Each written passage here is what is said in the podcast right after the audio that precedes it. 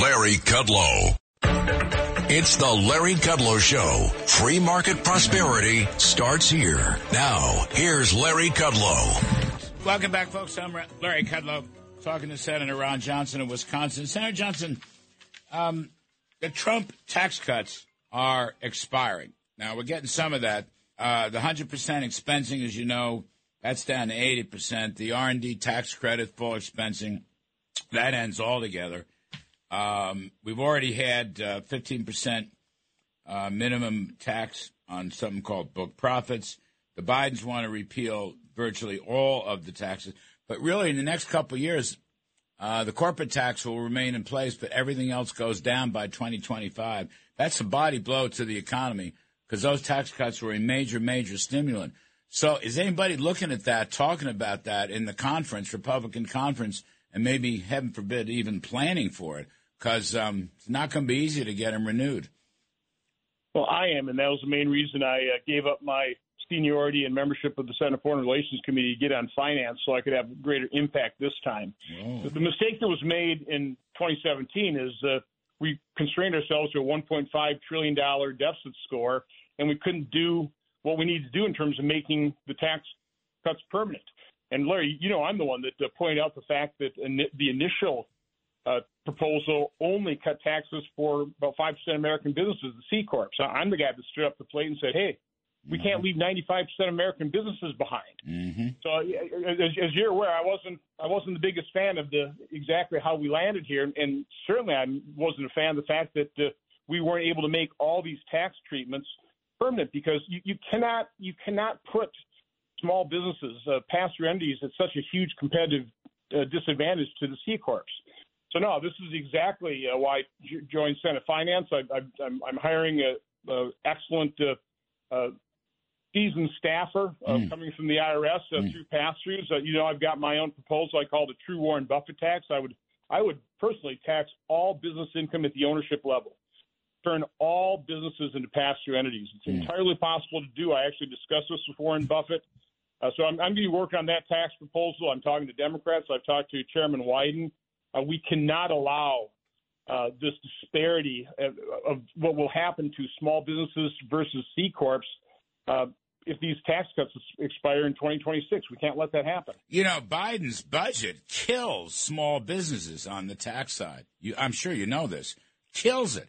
It, it applies this phony investment tax. It applies higher um, entitlement taxes.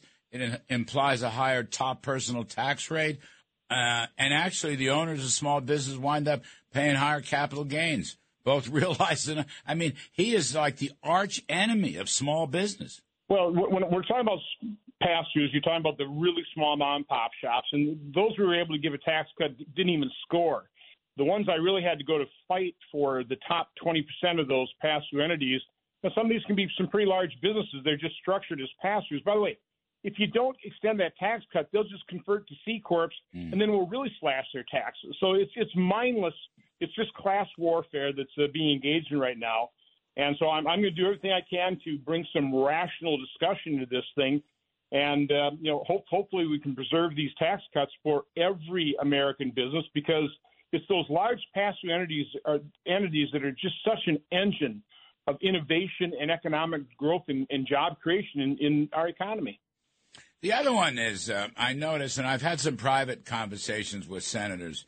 People, with respect to the Social Security stuff, I know it's the third rail of politics, blah blah, and I know Biden's accusing Republicans of cutting Social Security, Medicare, which is a lot of malarkey. Democrats have been saying that for hundred years. But I noticed there's some uh, renewed interest, Senator Johnson, on um, using a more market-based investment plan for the long term um, setting it up as maybe uh, trustees, like the uh, you know savings uh, plan in the federal government, um, maybe letting individuals. But I think you know a market-based plan over long time periods. Whether you're in stocks are the single best investment, but you could uh, you could have a bond fund, you could have a stock fund, you could have an international fund, you can have a mix of all these funds. I was just quite interested and positively surprised that there was so much uh, appetite for discussions about market based investment for Social Security retirement? Larry, you know, I'm an accountant, so I've actually done a spreadsheet, a, a what if. Had we taken the, the Social Security Trust Fund surpluses every year and invest those in like a Dow Jones index fund, I know they didn't exist back then, but you mm-hmm. know, what if?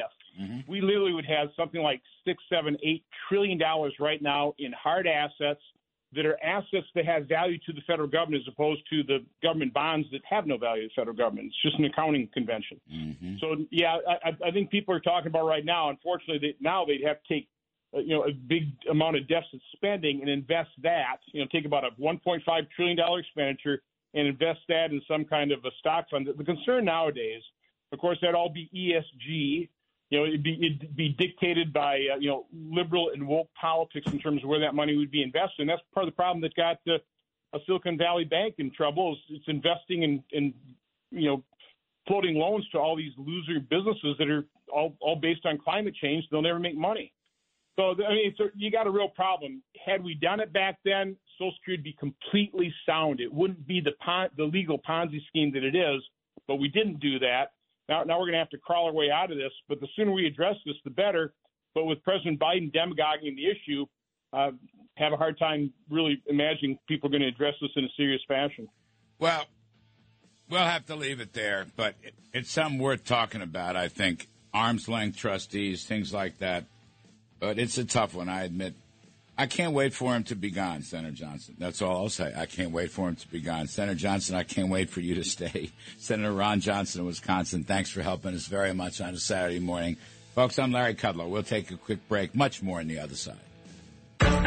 It's the Larry Kudlow Show. Free market prosperity starts here. Now, here's Larry Kudlow. Hello, folks.